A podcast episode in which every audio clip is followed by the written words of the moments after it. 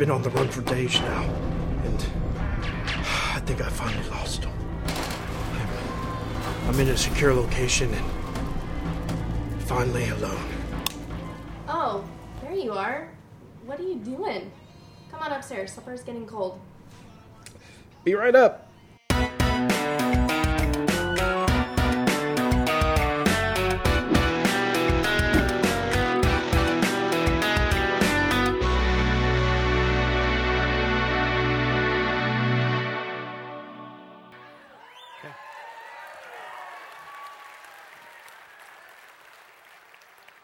I grew up in the 60s, and it was the age of the superheroes. At least I was a kid during that time. And I remember in the third grade, the biggest show around was Batman, and all my friends were pretending to be Batman, you know, the Batmobile, the mask, the Caped Crusader. Not me. I never cared for Batman, Superman, any of those, you know, Captain America. Those were never my deal. I loved the spies. I loved the spy shows when I was a kid. And back in those days, it was the height of the Cold War, and there was I Spy and Man from U.N.C.L.E., which is my personal favorite show. And, and I love those spies. And, and I remember as a kid going around the house, you know, with dark shades on and my gun in my holster and my attache case that really was full of secret weapons. All made of plastic, but secret weapons nonetheless. There were guns, knives, you could push a, push a bullet and bullets, uh, push a button and bullets would come out of my attache case. It was absolutely the perfect gadget to have, and I loved it. But the, my favorite spy of all, and I think I'm probably not alone in this, was not somebody on television. I love the guy in the movies, Bond, James Bond. And as somebody said last night, especially Sean Connery, I mean, a lot of pretenders, but was there any other Sean Connery? You know, Bond. And I loved him because he always, you know, was around in that cool Aston Martin, these perfectly tailored suits, beautiful women, exotic locations. You know, it's kind of funny when you read the history of real spies, most of them were in the exotic locations that Bond was in, but it sure made the movie a whole lot of fun. And, and it just seemed like, you know, perfect life. He had anything he wanted, and, and it was just, and he had a life full of secrets. Sometimes he would pretend to be somebody else, whole new identity, and, and it was just mega cool. And so as a kid, I looked at that and I thought, that's what I want to be. And, and it just seemed so attractive. You think about this when you get, you know, perfect clothes, fast cars, most beautiful women, fantastic meals, and all on the government expense account. Of course, what I didn't know is that is the life of a spy. That's the life of a Washington politician, but I didn't. I, I, I didn't pick that up when I was a kid. It took me a few years on that one. But as I got older and I began to read the lives of real spies and undercover policemen, I discovered that it wasn't quite as glamorous as it looked to live a life of secrets. In fact, as I began to look at the lives of real spies, I saw that there were three things going on in their experience when they went undercover that made their lives very difficult. And the irony is, for all of us who have a secret life going on, which probably to some extent is about 100% of us, there are three things that we need to think about because those cross over into our lives. Real spies had to worry about three things. Number one, there was always the fear of being discovered. There was the fear of other people finding out who the person really was. And then there was the risk of losing everything associated with their real identity. Hey, never forget this. One of the greatest gifts that God has given you and me is a personal individual identity. Every human being is different from every other human being on the planet. Six billion people on the globe, and we don't share DNA with anybody else. You have an identity that was given to you, and 10 trillion years from now, you will still have that identity. But if you and I live a secret life like spies, we have the risk of losing everything that's associated with our individual identity. Some of you may have seen the movie Donnie Brasco. Donnie Brasco is the story of a, of a real life FBI agent named Joe Pistone. And he went undercover and infiltrated the Joseph Bonanno crime family. And he was personally responsible for bringing down hundreds of organized crime figures. And for years, he pretended to be an organized crime figure so well that he, he was very successful. But in the process, if you saw the movie or if you've read his story, it put great stress upon his family and it just about brought his life down. So there's the fear of being found out, there's the risk of losing everything associated with your personal identity, and then there's the loneliness of pretending to be someone you're not. You know, when you think about it, it's not as glamorous as it sounds. Take that last thing for a moment. If you and I pretend to be somebody we're not, instantly there is distance between us and other people because there's the fear of being found out. And the more we pretend, the more loneliness we experience. For the next five weeks, I'm going to be talking to you about my secret life and your secret life. Because whether you have a secret life that's so big that if you were found out, it would make the eagle, or if, on the other hand, there's just a part of you that you visit every once in a while that nobody else knows about, whether it's something that small or if it's something huge, I know one thing about you and me. Deep down inside, we crave to be authentic. We so want to be ourselves, to not have to think about what we said sometime in the past because we can always say what's really on our heart. And we don't have to pretend to be somebody we're not. We don't have to feel bad that we don't look a particular way the joy of being absolutely authentic. So, for five weeks, I want to talk to you about that. Today is probably the darkest of all the messages. So, if it's too dark, please come back and hear the ones to come because we're going to come up for air pretty soon and it's going to be exciting. Today, I'm going to talk about going undercover. Next week, you know, if you've ever thought, why do I have this tension going on inside of me? I've got this inner battle going on. If you've ever wondered if that's real, it is real. And next week, we're going to talk about it in a message called Cold War. One of my personal favorite messages is one coming up that's called Double Agent. Week four is Master of Disguise, and week five is coming in from the cold. So, all five weeks, we're going to be talking about my secret life, and we're going to be thinking about what it would be like to be absolutely authentic. Today, let's talk about going undercover. When a spy or when a policeman goes undercover, they begin to don a different identity than their true identity. At some point, they make a conscious decision, whether it's through their own volition or through the assignment of their superiors. There is a decision that they are not going to be the person that they were before. They're going to go undercover. I think sometimes you and I go undercover. Other people that we know go undercover. Public figures go undercover, and they live a secret life. And at some point, it blows up on them. For instance, Tiger Woods. There is a guy who led a secret life. You know, I looked at Tiger. I watched him from the time he was an amateur until he went pro and won all those major tournaments. And I looked at him and I thought, man, if there ever was an athlete who had it all together, it's Tiger Woods. Easily, easily, in an individual sport, the most talented human being I'd ever seen in my life. And he worked very hard at his craft so that there was like Tiger and there was everybody else. I knew if I watched a tournament, whether it was a regular tournament or a major, I knew it was going to be Tiger and everybody else. And any golfer who had a three stroke lead on Tiger on Sunday, you knew it didn't mean very much. And not only was he so good, earning potential off the charts, billions of dollars were potentially his. Beautiful wife, great family. We all looked at Tiger and said, he's got it going on. But then came last Thanksgiving. And the next thing you know, Tiger's lying unconscious in the street, and there's something about a golf club, and there's, we're not sure who swung it or what they were swinging at. Secret life. Martha Stewart. Another example of somebody who lived a, a secret life. So today we're going to be talking about that, and we're going to ask a couple of questions. The first question that we're going to ask is why do people lead secret lives? Why do we lead secret lives? I want to give you five statements that I think sum up why people lead secret lives. And by the way, it's kind of funny because I'm at the age where I'm not wearing, you know, bond shades anymore. I'm wearing readers. So let me put those on. I think there are five, five statements that people are making why they go into cover. Number one is, I might get into trouble. That's Tiger's situation. That's the reason he didn't confess to his wife, was he knew if he did, he might get into trouble. And many of us are in that same boat. Or it could be that someone is saying, I'll lead a secret life because if you knew who I was, you might not like me.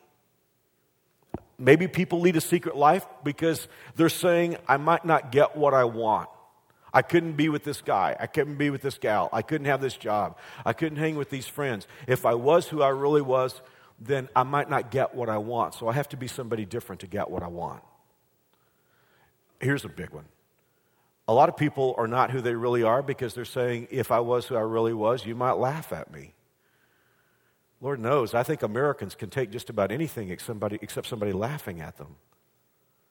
Or number five, there are people that hide and never really use their gifts and talents because they're afraid that if they ever came to center stage, I might fail. And so they're willing to just sit on the bench and never know what they could have done or could have been because there is this fear of failure. So those are the five statements. Let me go over them again. I think people hide because they're saying, I might get into trouble. You might not like me. I might not get what I want. You might laugh at me. I might fail. Do any of those resonate with you? Some of them do with me.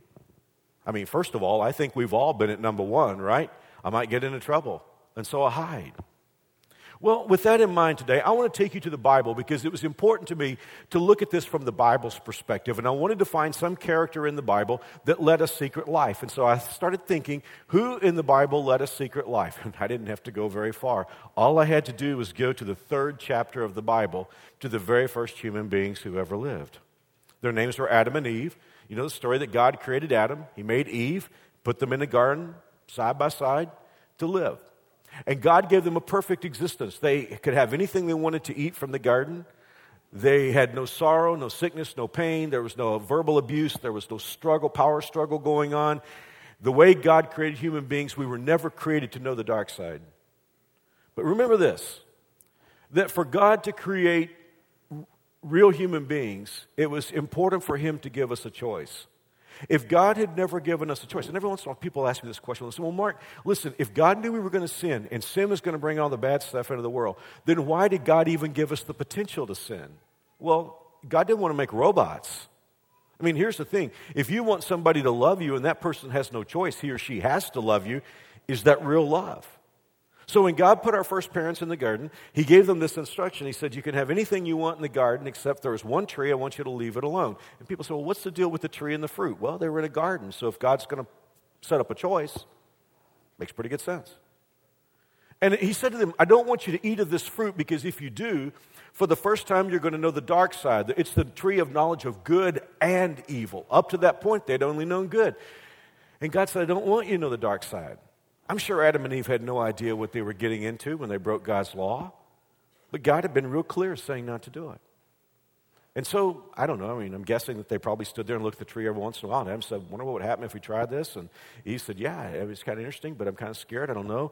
But one day, here's what the Bible says in Genesis chapter 3, verse 6. When the woman saw that the fruit of the tree was good for food and pleasing to the eye and also desirable for gaining wisdom, she took some and ate it. She also gave some to her husband who was with her, and he ate it. Okay, that is the first time anybody ever did anything wrong in the Bible. Now, I'm going to read the rest of this particular section of the Bible to you, and I'm going to ask you to watch for three things. Because when you and I experience wrong or dysfunction in our lives, we tend to follow this same plan. So I'm going to read it to you, but I'm going to ask you to look at it when we come across it. Okay, here we go. The eyes of both were open, verse 7, and they realized they were naked. So they sewed fig leaves together and made coverings. Note that, made coverings for themselves. Then the man and his wife heard the sound of the Lord God as he was walking in the garden in the cool of the day. And they hid, look at that, that's the second thing, hid from the Lord God among the trees of the garden. But the Lord God called to the man, Where are you? He answered, I heard you in the garden. I was afraid because I was naked, so I hid. There's the second thing again. And he, that's God, said, Who told you you were naked? Have you eaten from the tree that I command you not to eat from? The man said, The woman you put here with me, mark that, that's the third thing. A woman you, the woman you put here, isn't it great? Adam finally discovered why he had two hands. He could blame God with one and Eve with the other. I'm asking you, ladies, have men changed in all these years? It's not my fault. Can't you just see him? I don't know how this happened. The man said, The woman you put here with me, she gave me some fruit from the tree and I ate it. Then the Lord God said to the woman, What is this you've done? And the woman said, You got to be really old to remember this. What Flip Wilson used to say all the time? The devil made me do it. Okay? There you go. Hide, cover, blame. Now, first of all, let us re- realize that people don't go undercover because everything is going great. If everything is going great in your life, you're perfectly glad for anybody to take a look at what's going on in your life. if, if you don't have any bad habits, if there's not anything really bad that you're doing, and, and you're just, you know, happy with your decisions and, and you're living a life of, of ethics and, and obeying God, and, and your life is just filled with good works and charitable deeds, you don't want to go undercover. Like Jesus said, you know, you let your light shine. And if everybody's treating you well and nobody's putting you down and nobody's making you feel like a loser and everybody's, you know, encouraging you, who wants to go undercover in a life like that? You say, Mark, I don't know. I've never had a life like that. Yeah, right. Nor have I. Like our first parents, Adam and Eve, we do things that are wrong. And on top of that, many of us have experienced things that have been done wrong to us. And because things are not right, we start to go undercover. Let, me, let me give you an example of what I'm talking about. H- have you ever seen a child who's perfectly confident in his or herself? Have you ever watched them? They can do the goofiest stuff, stuff that really would make people laugh, but they can do the goofiest things. And their whole attitude is, Isn't this cool? But you watch that same child after others have laughed at him and put him down or made her feel like a loser, and you watch that child shrink back up. It is that very concept that stays with us all of our lives.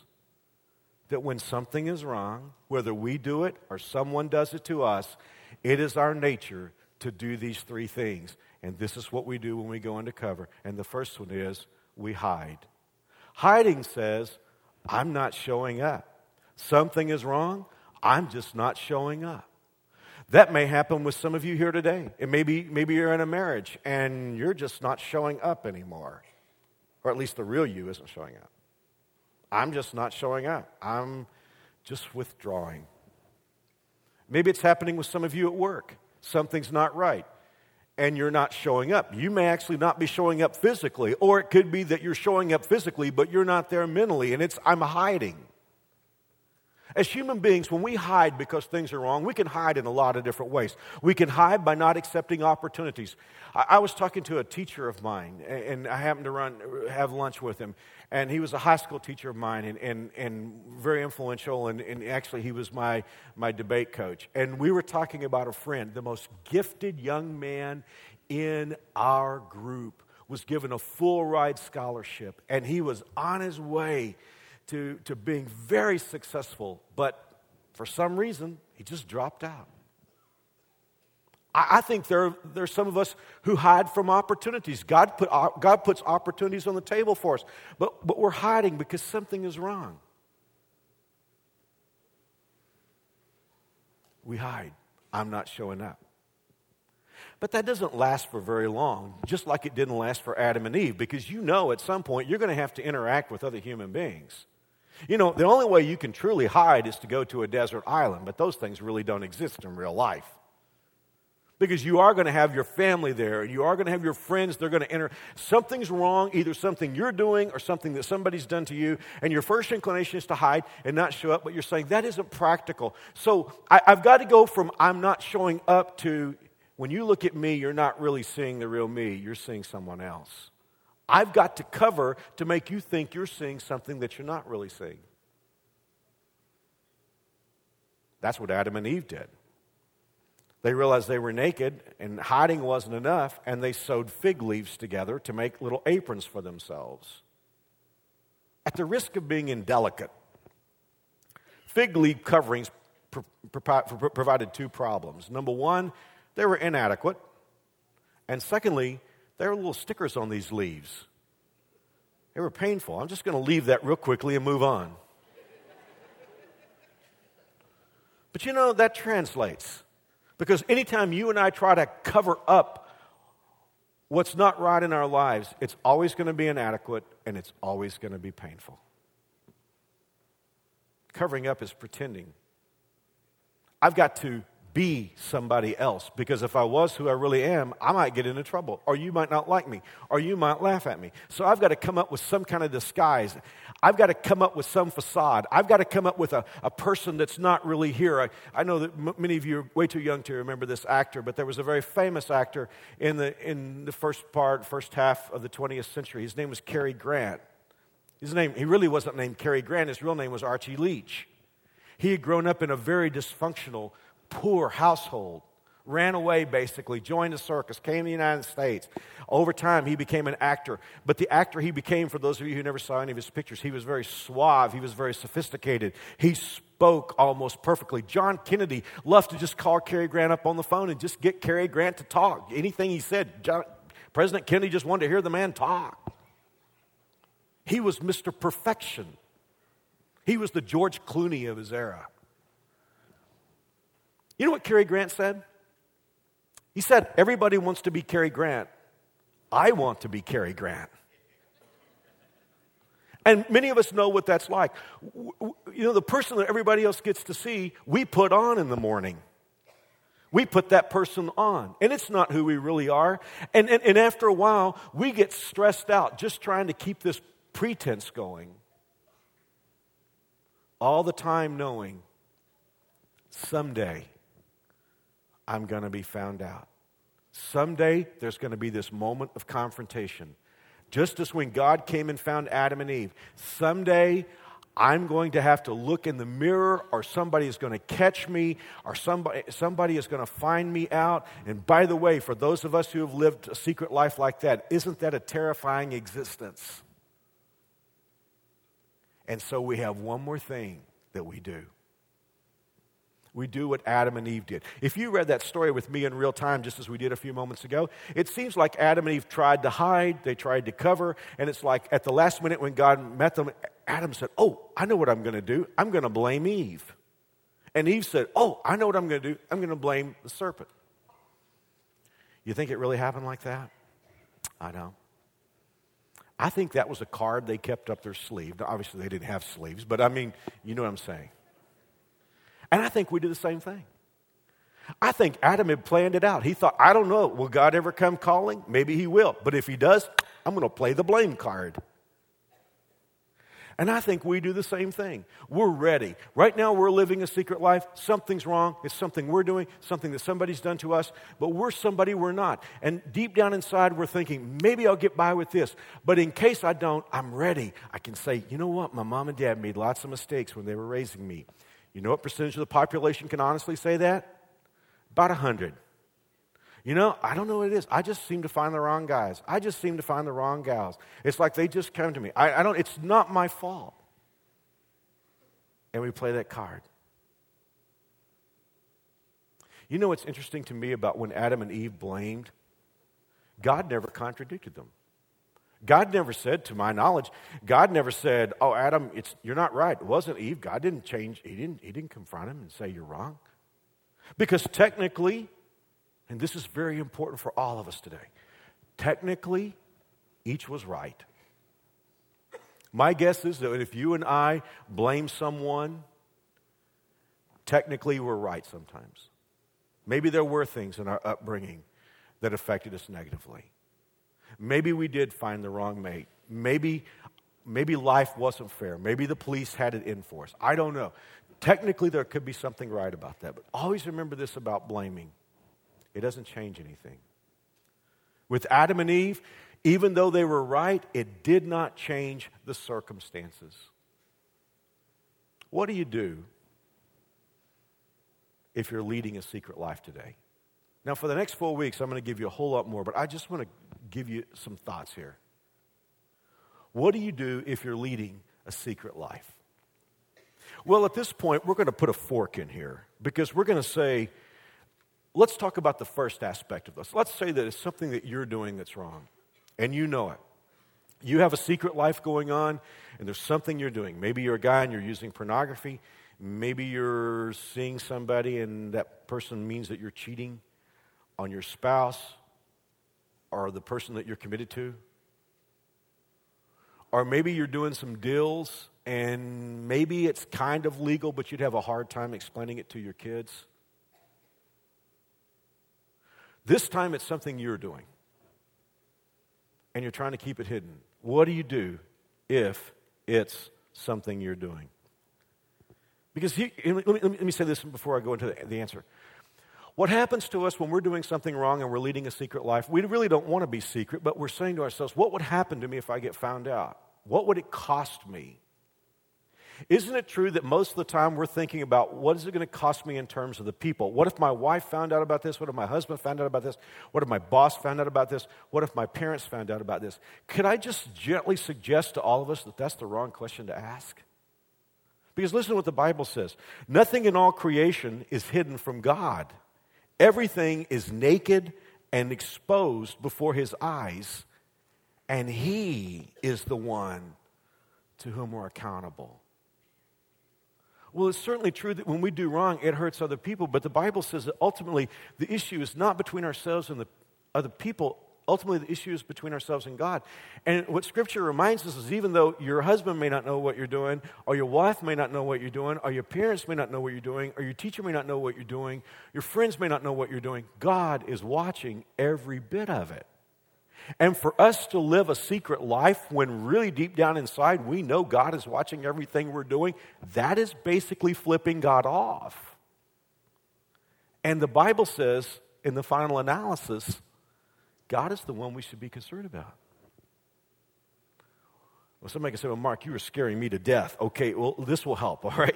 In Proverbs chapter 28, verse 13, this has been one of the most important verses in my life, and I want to give it to you in two translations. Actually, a translation and a paraphrase. The Bible says this He who covers his sins shall not prosper. Well, if we were to put that in modern day language, it would be like this anybody who leads a secret life, it's not going to end well. So, in other words, if I try to hide and lead a life that's not real, what I'm trying to do isn't going to be successful ultimately. He who covers his sins shall, will not prosper. But look, look at this.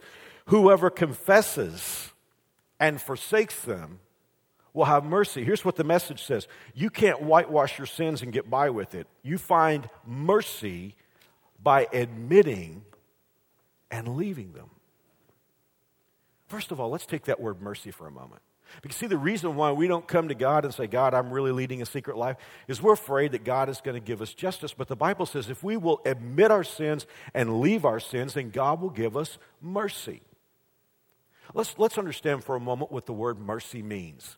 There are two words in the Bible that are very close to each other grace and mercy. Sometimes the Bible will talk about grace and mercy being extended to us. If you want to know what the difference between the two is, grace is God giving us what we do not deserve. How many of us here today could say, honestly, I have experienced God's grace in my life? God has given me so much that I don't deserve. Mercy is God not giving us what we do deserve. And Scripture says that if we will come out from cover, if we will confess our sin, the Greek word there is homolego. It's actually two words put together. Homo means the same, lego means to speak. If we will say the same thing about our sin that God says, and then if we've turned from our sins, the Bible says God will give us mercy. Huge. This is not a great illustration, but it's the one that I, only one I can think of right now when I was about eight or nine years old, my parents bought me a, a new suit. And you got to realize the times. I mean, if you've ever seen like pictures of rock bands in the 60s, then you know what my suit looked like. It was stovetop legs and narrow collars, and, or lapels rather. And, and it was, you know, we wore bright, bright colors back then. And this suit was copper, but it was so copper, it was orange. It was like it, when the light hit it, it just lit up Fort Worth. I mean, it was that kind of suit. And my, I wasn't crazy about it because I wasn't crazy about suits, but my mom and dad loved the suit. They were just crazy about it. They were always after me when I go to church. We wore suits back then. They said, wear, wear that suit, you know. And, and, but one day we were eating, and I was eating apple pie, and I dropped it in my lap, and the pie just went all over my suit. Well, I didn't know anything about dry cleaning. I thought it was forever ruined. I looked at it. I mean, it just stained with the apple pie. Instead of me going to my parents and telling them what I did, you know what I did? I just like wadded it up and stuck it in the bottom of my drawer. And after a few weeks, my dad said, Where's the suit? And I said, I, You know, now I'm starting to hide. I've already hidden. I'm starting to cover. And I'm saying, Well, you know, I just wanted to wear this one today. I didn't feel like wearing the suit. Just didn't feel like wearing orange. And, and on and on it went. And I kept lying and lying and lying to my parents. And finally, one day, I remember I felt so guilty about what I had done. I took that suit, and by now it not only had the problem of having apple pie all over it, it was like it had a trillion wrinkles. And I finally took it to my dad, and I said, Dad, the truth of the matter is I got pie on the suit. I know it's ruined, but it's my fault, and I did it. And Dad said, Well, that's not a problem. We'll just take it to the dry cleaners. That was my first experience. I couldn't believe when it, when it came back, it was all pressed and it looked like it had, you know, looked in the store shelf. And, and, and what, what stands out to me about that experience was, in my mind, it was all ruined. And my dad said, That's not a problem for me. You see, when we do wrong and we lead a secret life, we hide and we think, I can't possibly bring this to God. But you have to remember that God is the one who knows what to do with your sin. He put his son on a cross to pay for it. And what is a problem for you is not a problem or a stretch for him.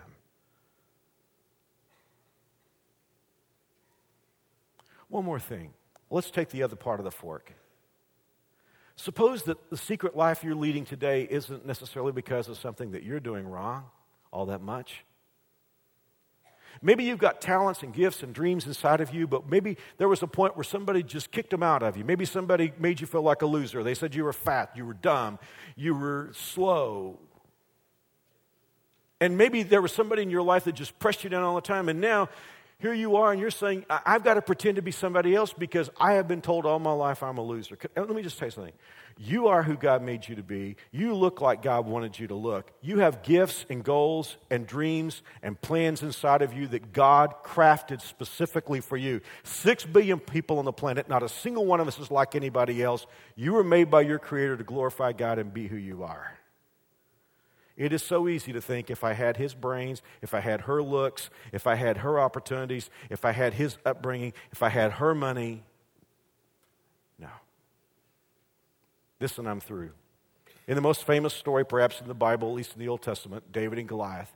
You know the story how that Israel was under attack.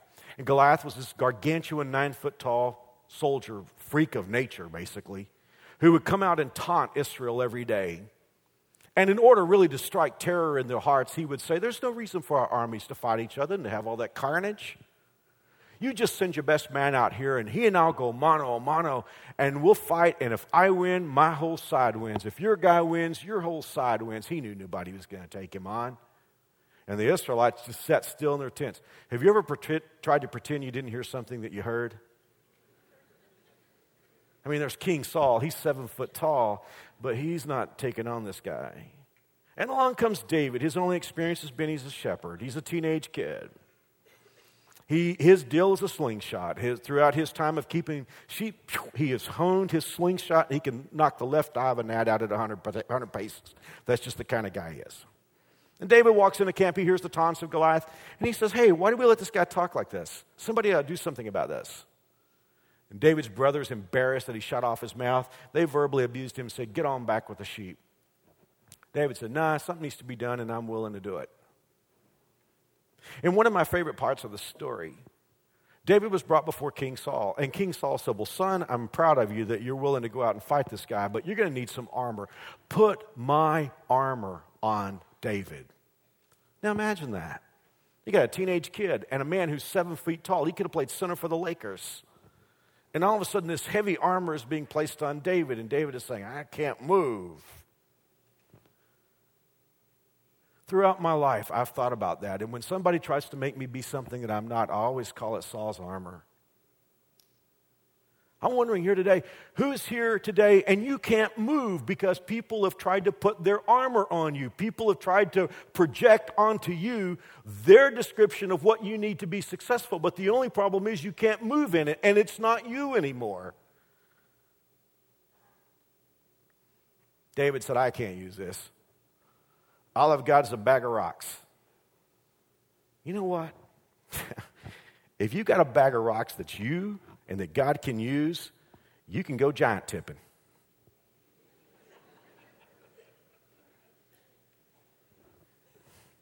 It's personal for me today because 25 years ago today I came to this town. And I woke up this morning and it was the first thing I thought about. A lot of those, eh, that's a long time. I mean, I'm 53 and there was a two in front of my age when I moved here. And I thank God for His goodness in my life, and I was instantly thankful for getting to serve the greatest people in the world. But I thought about this part of the talk. I don't know if you've noticed this yet or not, but I'm kind of iconoclastic as a pastor. I'm probably not the normal pastor. I mean, I was, I was insecure about that for a long time. Because pastors, always the guys that I saw, they had perfectly combed hair, and they wore ties and matching handkerchiefs and carried their Bibles and had deep, sonorous voices. You know, if you're here and you can tell, I mean, I'm doing a series called My Secret Life with a spy theme behind me. I'm not normal. But you know, I got thinking about this. Maybe all I've had through the years is a bag of rocks, but it's been me. And what I've discovered is the more of Saul's armor I've gotten off me, and the freer I've been to be who God made me to be, even though there's no explanation for it, God has done some giant tipping. That's exactly what He wants to do in your life. You need to be who you are. Shake off Saul's armor. You don't have to be what people tell you you ought to be. You be who God made you to be. You be you. There's no other you. Here's the thing if you're somebody else, there's nobody here to be you. You be who you are. And you use the gifts and the talents and the skills that God made from you. You don't need to hide, you don't need to cover, and surely you don't need to blame. Just come out and say, I'm going to be the person God made me to be. And the world will never be the same because of what God does in you and through you. Thank you for being here today.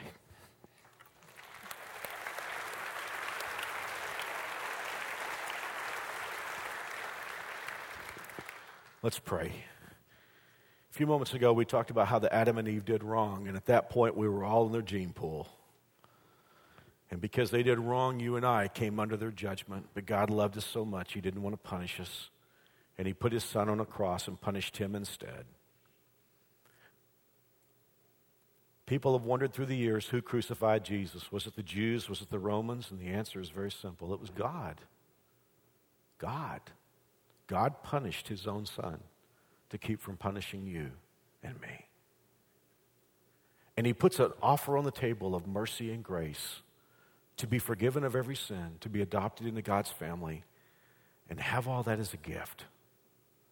God is a gentleman. He won't force himself on anyone. You must receive the gift maybe for the first time in your life, you just realize that it's not religion, it's not you trying to live a good life, it's the fact that God punished Jesus so that he wouldn't have to punish you. And you're ready now to receive God's gift of everlasting life and forgiveness. You know, it just need, you just need a yes. I'm going to pray a prayer. These aren't magic words, but it's a big yes. And the important thing is what you mean in your heart. And I'm going to pray it slowly so you can repeat the lines with me because I want you to think about them long enough to really mean them in your heart. But if you mean it, God will listen. You ready? Dear God, I know I'm a sinner, but I believe you punished Jesus for my sins. I receive your grace. I receive your forgiveness.